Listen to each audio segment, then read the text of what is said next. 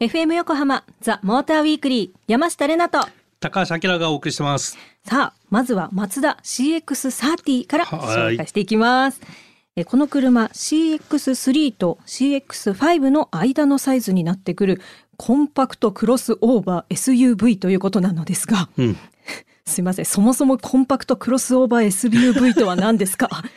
まず教えてください、ね、すいません。あのまあコンパクトなサイズでボディサイズでね、はい、でまあクロスオーバー SUV って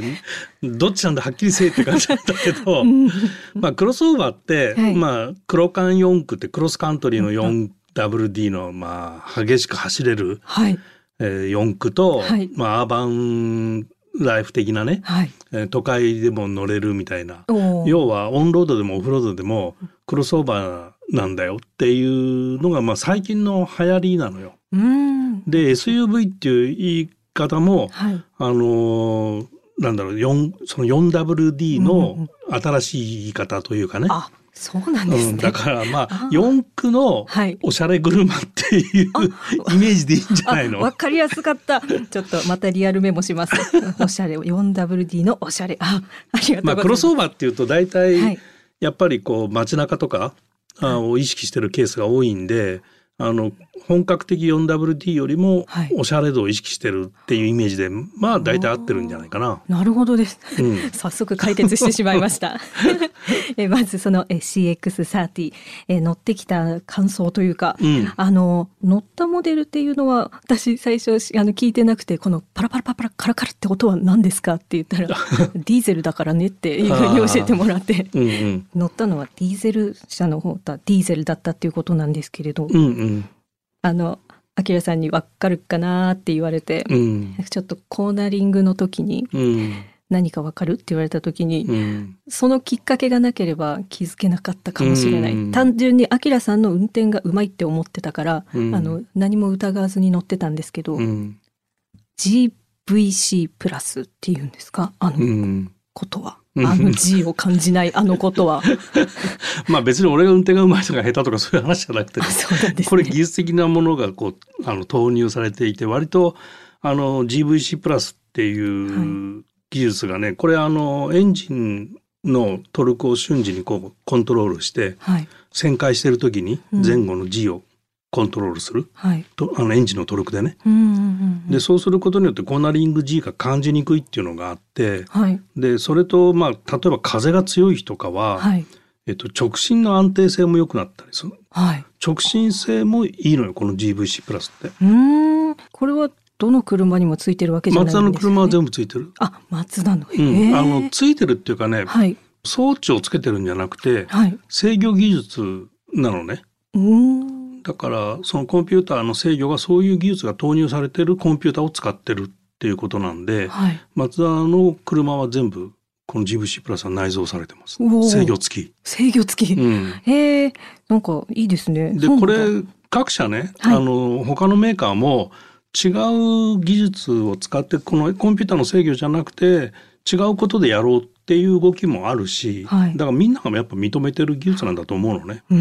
だからそれを、えっと、モーターになるともっとやりやすくなるっていうかもっと顕著になると思うんだけど、はい、エンジンだとレスポンスがいいエンジンじゃないとこの技術がちょっと投入できなかったりするっていう裏事情もあったりして、はい、だから全部が全部あの他メーカーの場合それができるかっていうとまあはてなってなっちゃうケースもあるからいろんな違うやり方とかもアプローチしてるっていうところが裏事情であるんじゃないかな。じゃあそれが松田らしい乗り味っていうことなんでしょうかね。うん、あのそういう言い方でいいと思う。うで松田って、はい、あの松田らしさっていうのがすごくこう追求してるメーカーでね、はい、あのまあ、デザインもボディカラーも、はい、からエンジンもダイナミック性能も、はい、全部松田らしさっていうのをすごく気にしてるのね。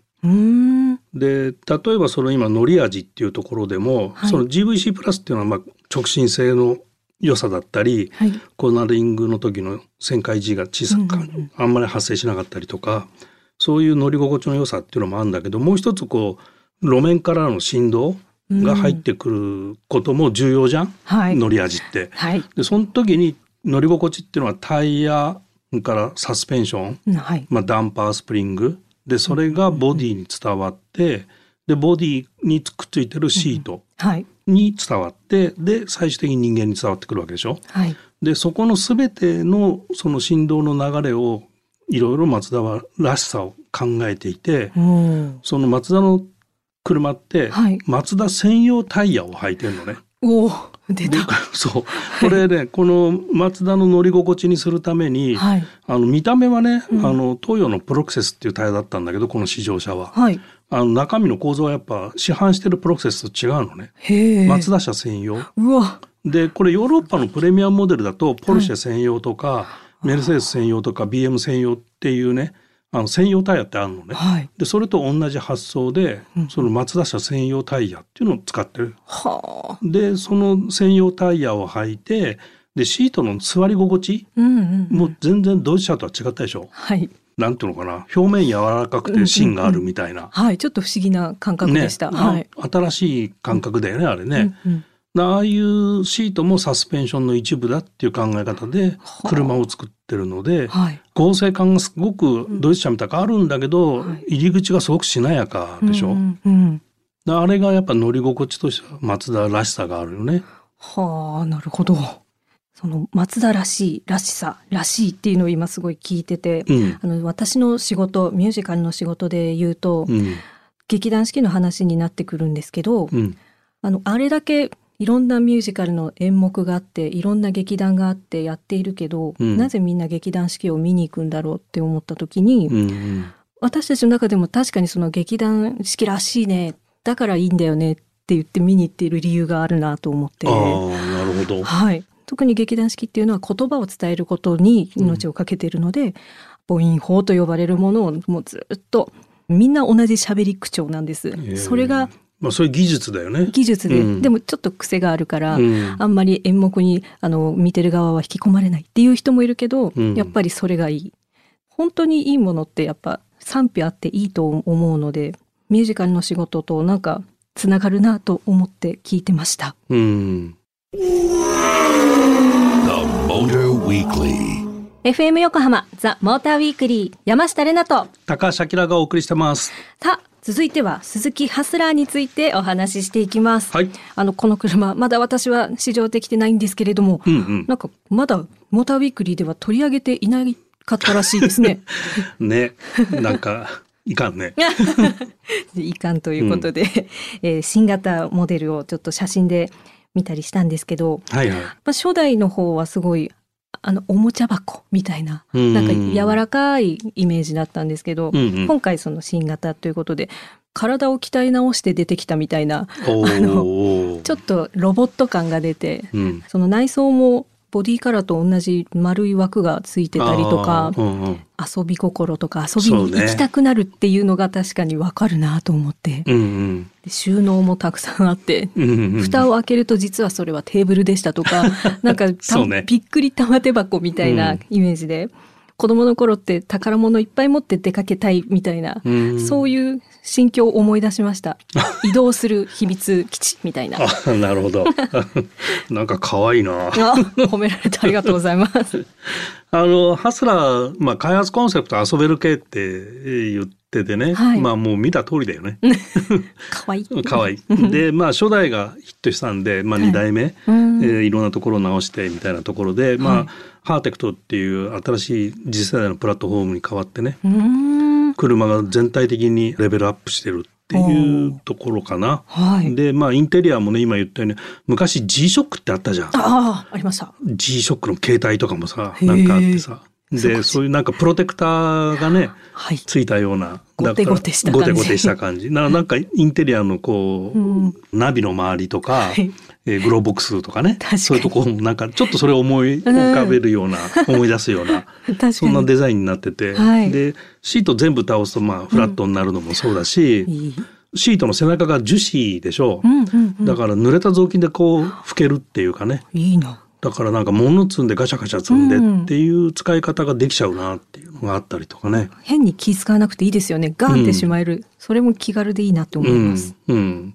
でまあ乗ってないからちょっと乗った時の印象をちょっと話するとね、はい、あのまあ、確かに軽自動車って、まあ、軽自動車の話をするたびに言うんだけど、はい、もうもはや軽じゃないなみたいなね。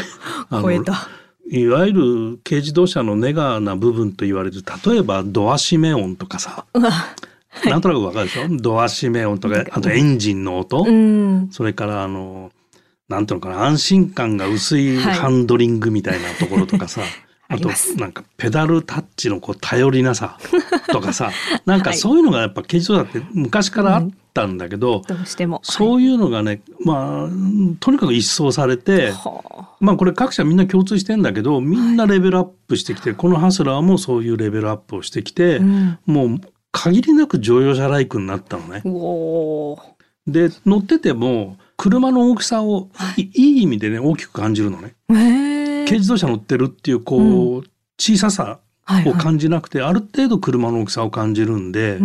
そういう意味でもこう安心感があったりとか、はい、あとなんていうのかなフロントシートが、うん、今までベンチシートだったんだけど、セパレートになったのね。だからそういうとこで隣の人との距離感もちょっと広くなったりとかして、はい、なんかね乗用車ライクにななったね。ハスラーってこの鈴木のハスラー以外ライバルがあんまりいなかったんだよねこれまでね。なんか独特でしょ軽自動車で。でもうちょっとヘビーデューティーになるとジムニーっていうのが出てくるんだけど、はい、そこまでヘビーデューティーじゃなくて、クロスオーバーって。うん。で、まあ、クロスオーバールックみたいな車っていうのはあったんだけど、はい、これちゃんと車高も高くて地面に擦らないようにこのフロントのね、うんはい、アプローチアングルがディパーチャーアングルっていう、はい、まあ、フロントバンパーとリアのバンパーがぶつかんないアングルもちゃんと確保されてるんで、うんうんうん、ある程度の悪路入っていけるのね。すごい。でもちろん FF とあの 4W と両方設定されてるし、はい、こういうのって鈴木の特徴なんだけど、はい、マーケットの創出がとても上手なメーカーなの。今までありそうでなかった車っていうのを作るのが上手なのよ。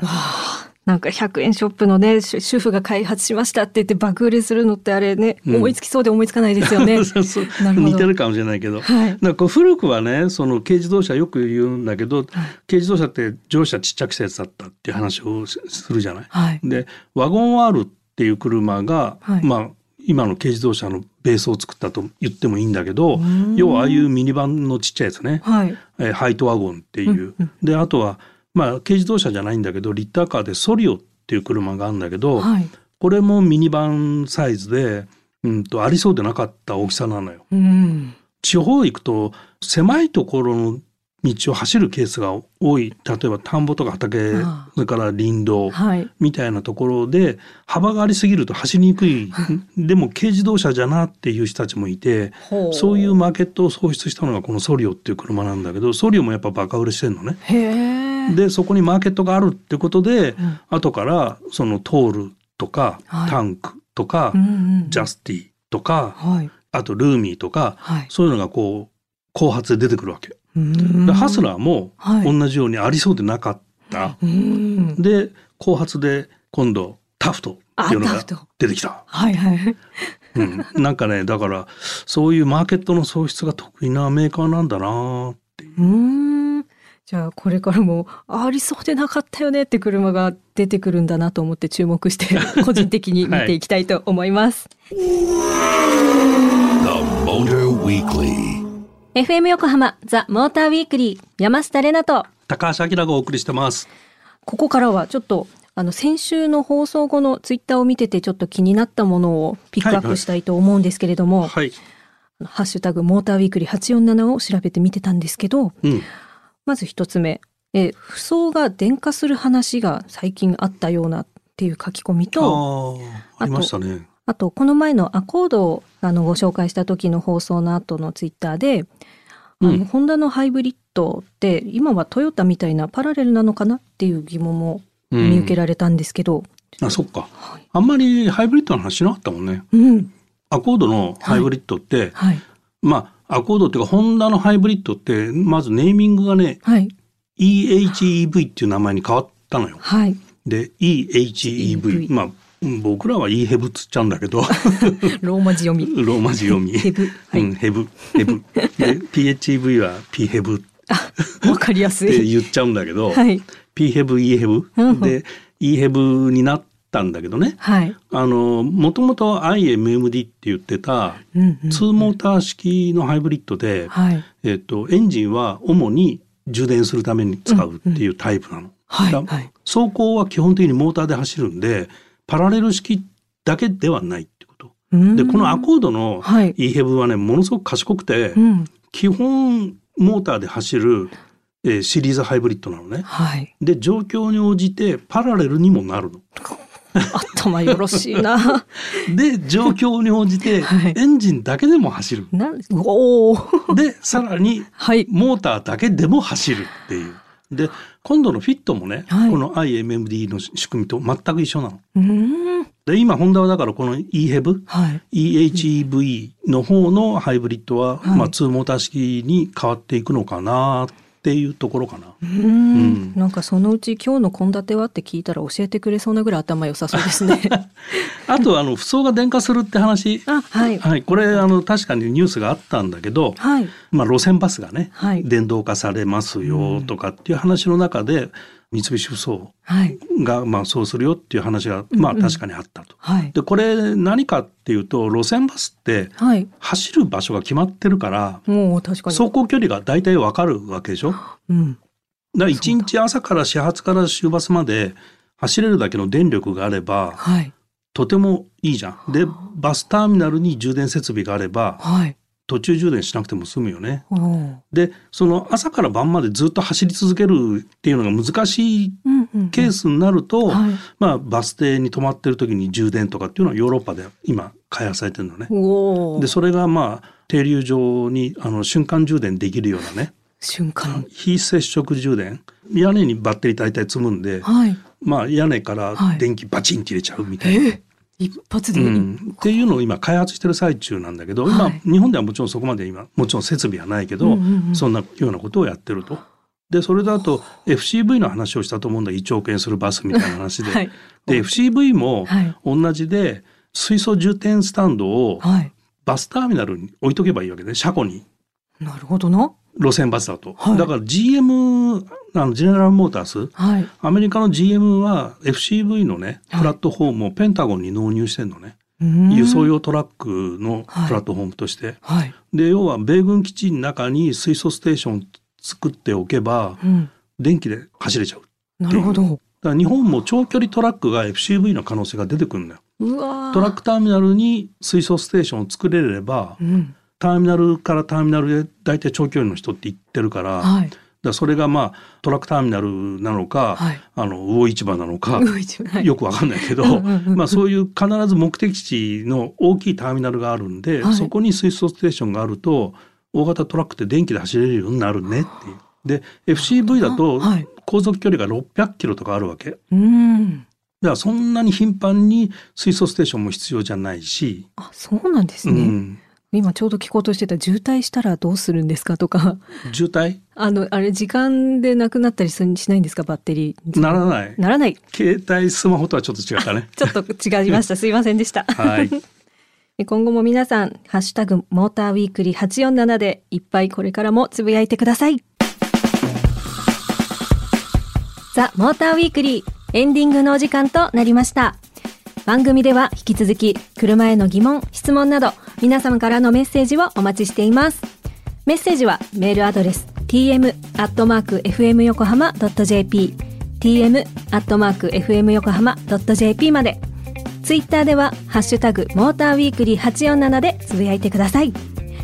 今夜はマツダ CX30 そして鈴木ハスラーの2台を紹介してきました。はい。まあ、どちらもね、メーカーとしてすごく特徴があるっていうのはなんとなく分かったかなと思うんだけど、はい、車ももちろん特徴的なんだけど、うんうんうん、あとはだからスバルとかもとても特徴があるでしょ？水平対向エンジンとかね。うんうんうんうんだからすごくね自動車メーカーが今変わりつつあるよね、はい、個性がすごく強くなってきた、はい、トヨタももうみんな感じてると思うけど、はい、トヨタ明夫さんに変わってから、すごく個性が出てきて、まあ、GR ブランドもその影響もあると思うんだけどね、うん、すごくそういう意味では自動車メーカー変わりますよっていうなんかメッセージが伝わってきてるかなって気がしますね。そうですね。なんか日本ってあんまりなんかみんなと同じがいいみたいなところがあると思い込んでたので、うん、こうこうも個性的なものかとちょっとあの今日は面白かったですいろいろ、自動車メーカーはね、はい、マーケットが世界なんで世界で戦うにはっていうところにみんな今苦しんでるっていうところがあるかな。なるほど。じゃあなんか日本のアニメ漫画日本の車って言われるような世の中が来るといいなと思います。